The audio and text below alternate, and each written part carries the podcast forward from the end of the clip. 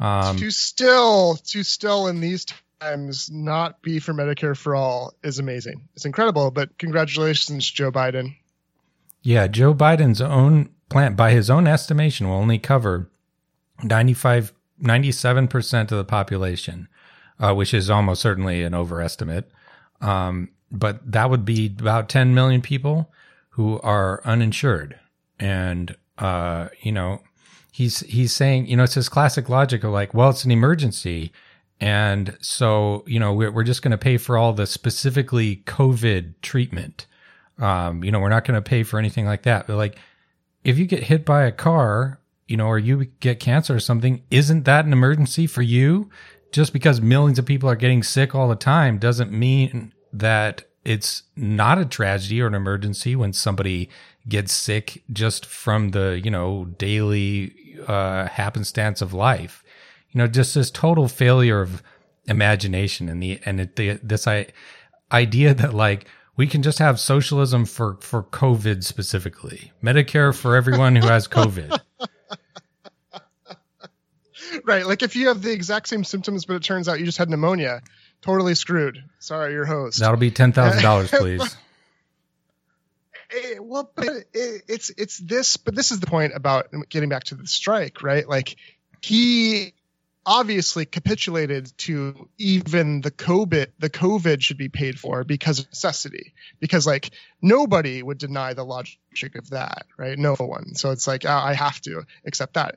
And it like strains credulity that he wouldn't take advantage. Look, Kamala Harris, Buttigieg, Klobuchar, I'm pretty sure they would see this political moment and go against their principles or, or if they have principles, whatever, like take advantage of the moment and be like, you know what? I bet Medicare for all would be really popular right now, right? Like, I, you know, unless you're, you're just so in, um, in the pocket, right, of uh, the insurance industry or or just donor class uh, principles uh, or interests. It just seems like such an obvious thing, but like Biden, okay, sure, I'll be forced to say that if you you know testing for sure. Oh, treatment for COVID. Um, okay. But like no general acknowledgement about how this, like we said before, is just part and parcel of how capitalism arbitrarily makes people suffer for no reason when we have the ability to do otherwise. And to choose otherwise in a way that's better for the economy and better for everyone's lives it doesn't harm anyone. It's just it's just total insanity. Yeah people really underestimate the desperation that that is going uh, on every day in this country. And this you know this i think could be you know a potential point of sort of political radicalization, you know, where, where you're you're where people start to think, well, you know, if I should have, you know, decent benefits because I'm literally keeping everyone alive, I'm delivering the packages that people need to live their lives, you know, the letters and and and so on. Uh, why don't I have that uh, at every time? Don't people? Right. Isn't isn't it sort of a similar, maybe not quite as vital, but it's still like sort of the baseline infrastructure of society here that I'm sort of part of. And furthermore, why why doesn't everyone why why can't everyone share in that to the same degree?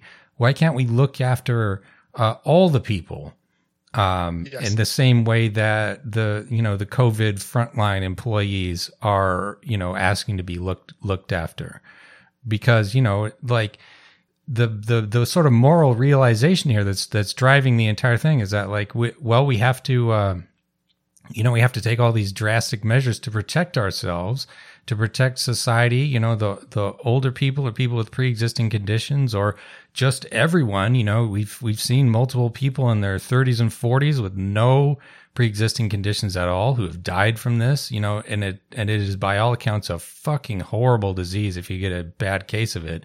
Really really bad. Um and uh, so you know we say oh we we can't uh, you know we we have to save these people we, you know that it's like we can't just sit here and do nothing and let it rip through the population and just cause you know millions of deaths but if that's the case on a mass scale, why isn't it the case for all time?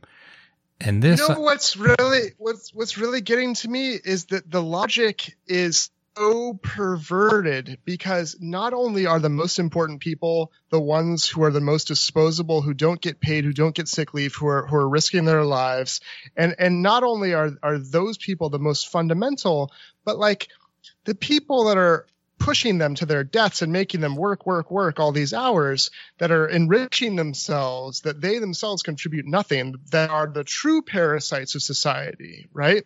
They're making these decisions when actually these important fundamental essential workers not only shouldn't be treated like garbage, not only shouldn't be unprotected, but like they should have leisure, right? Like they should be the ones, not the fat cats who just sit around doing nothing and saying thank you like Obama, right? Like like there's a total so, so the pandemic is also teaching us about how much time we all could have, right? Like how, how how differently we can relate to each other to time, to the ways that we make meaning of life.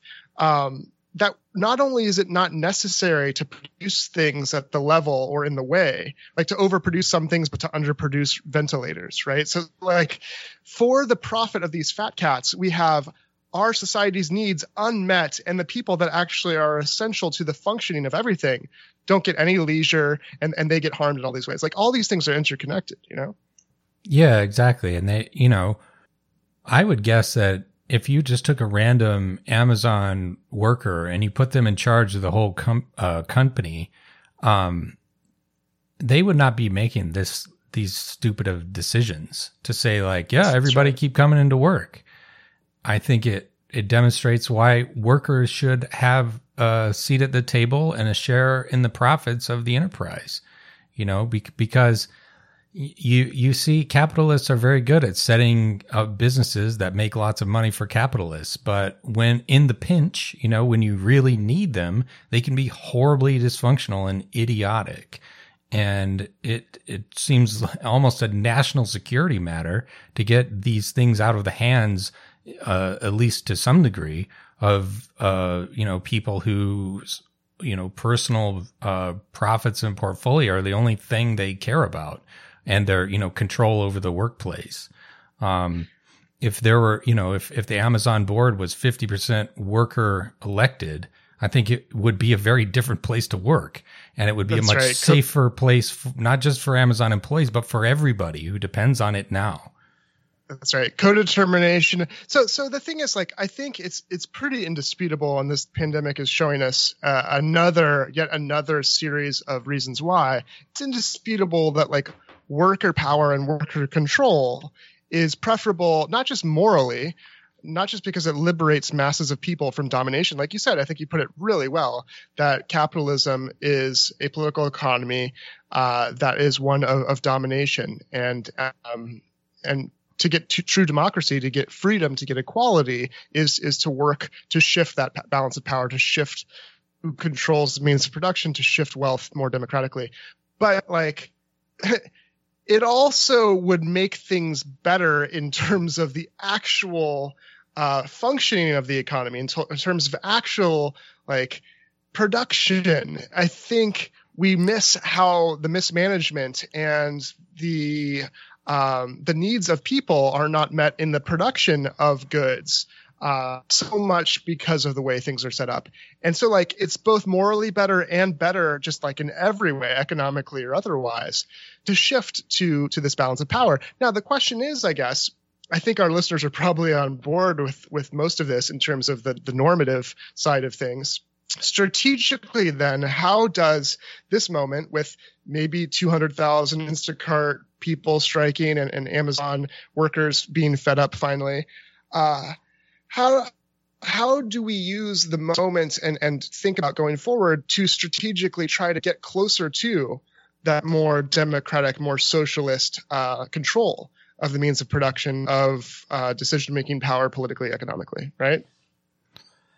Yeah, I mean that's a pretty good question, and I mean I don't think we have all the answers for sure, but you know what? The thing to realize about this moment is that a relatively few number of workers currently have a potential stranglehold on, you know, in whole states, regions, and the entire country.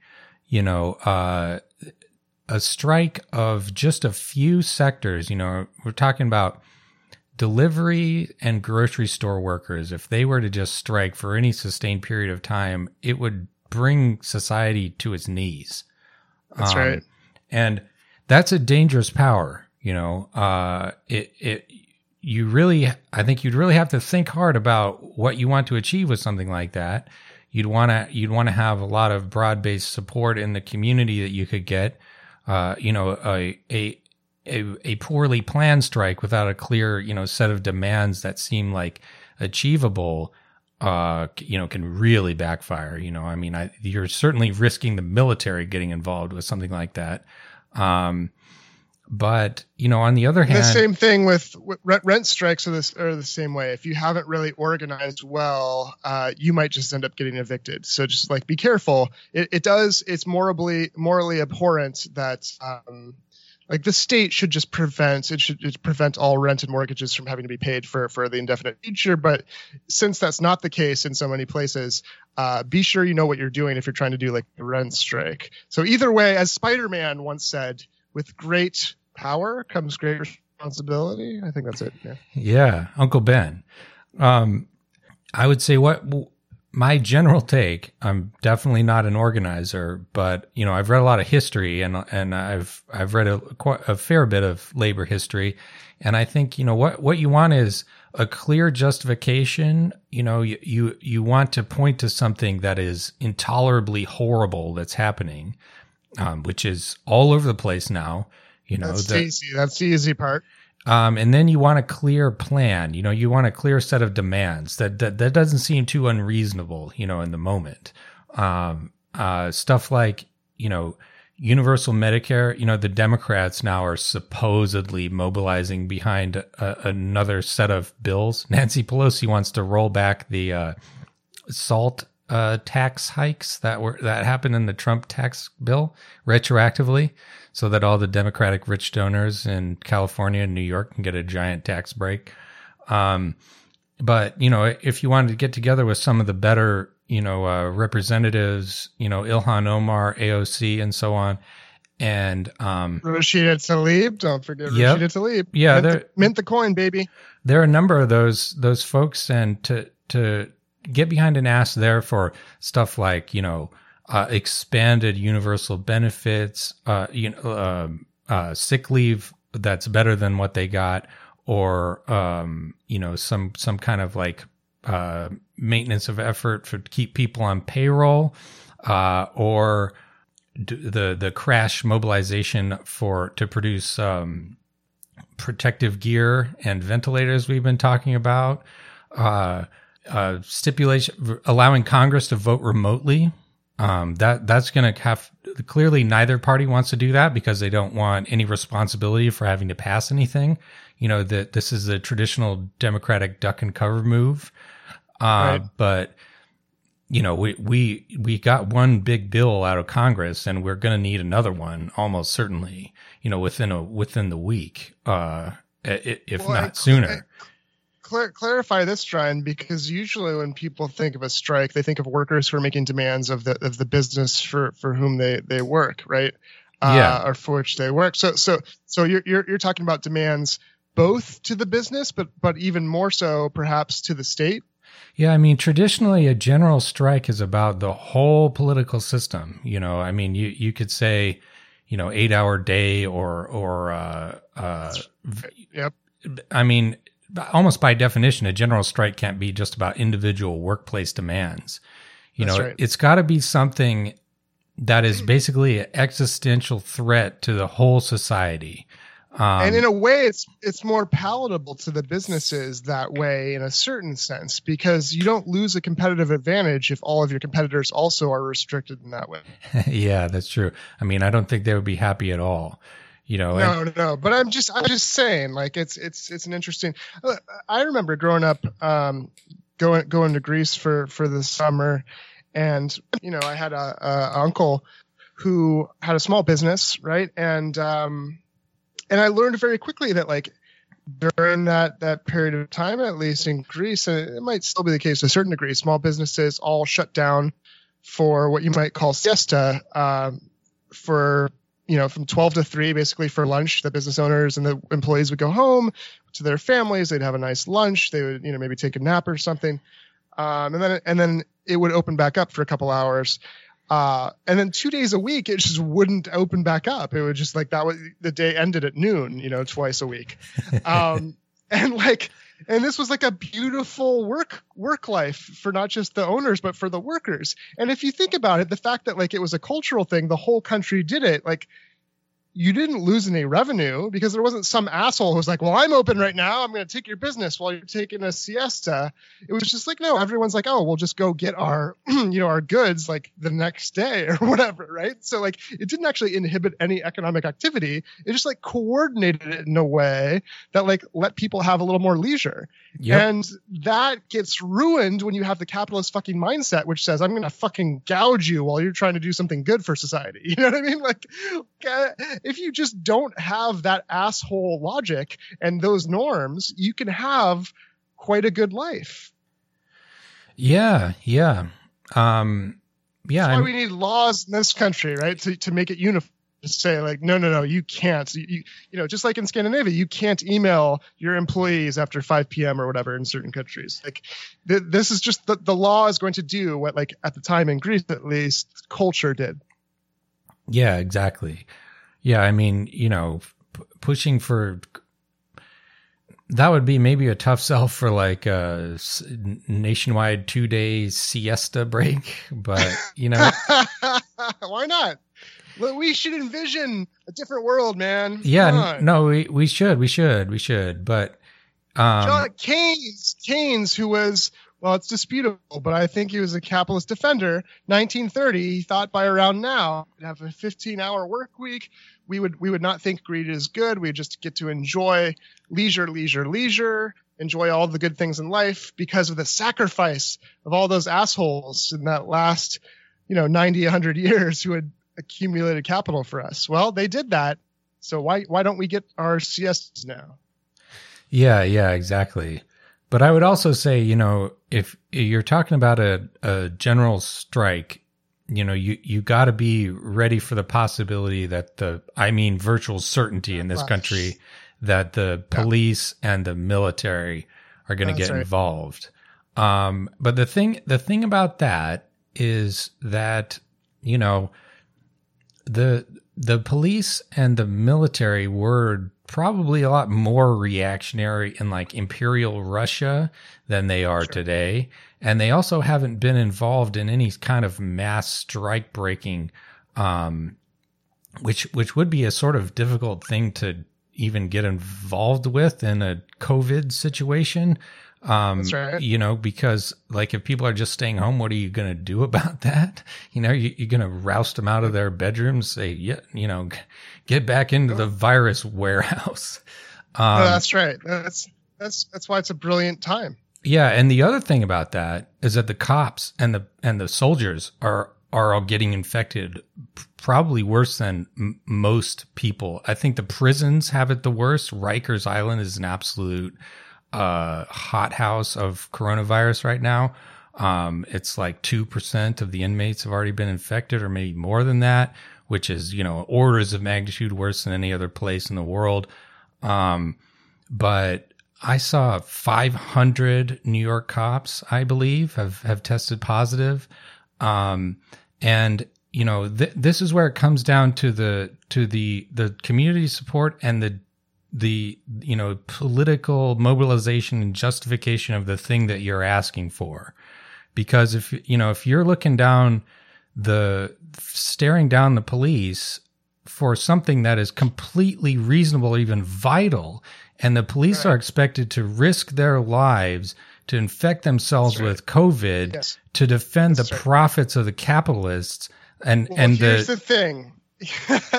here's the thing: hegemonic ideology you know, it can be combined with white supremacy. It can convince cops and it can convince soldiers that certain people aren't human and that because they're black or because they're uh, Iraqi or Pakistani or whatever, that they're the threat, they're the other, and like so kill them. Um, you can even do that with commies, like back in the day. Oh, these commies are dangerous. You got to kill them. But like, oh, these poor workers that have COVID nineteen kill them for for reasons for capitalism is much harder ideologically to brainwash like people that might even have these like fascistic tendencies in, in the police and in the military, right? And like as as Arendt told us, you know, violence is something that can be done with one person or with like technology. With you know, there, there's a strength that that one person can have, and it can be magnified by like technology, like a gun or or like a a bomb. But power is collective, and and power means that if like those people that are following orders don't follow orders anymore, you have no power. And so, like, the power of capitalism and the power of imperialism is all the actual people that are following the orders to do the harm in this backlash that you're talking about. And if, like, the ideology that has been brainwashing them no longer makes sense, probably not going to happen. And so, so many revolutions are successful, right? Like, when, when, the, when the tank rolls up to the grandma and like the, the the soldiers feel ashamed that grandma is out in the street right like that, that's when the revolution wins when when the soldiers and the cops refuse the orders basically yeah and this is what happened in 1905 in russia and again in 1917 you know the um, you know, the regime called out their most loyal, most brutal troops, you know, the Cossacks, horsemen, you know, just been like the enforcers of, uh, you know, uh, imperial despotism for centuries. Brought them out and said, "Go, go bust some worker skulls," and they instead started fraternizing with the workers. And um, you know, again, th- this is a this is a thing that I mean, it's a terrible risk, and and it's uh, a very difficult situation that we're in right now for sure. Yes, and right. you know, you're you're in and a, that's that's that's the heroism though. Fuck Obama. Yeah. The heroism is is not in in poor people that need to live, uh, throwing themselves into risky situations to have a bite to eat.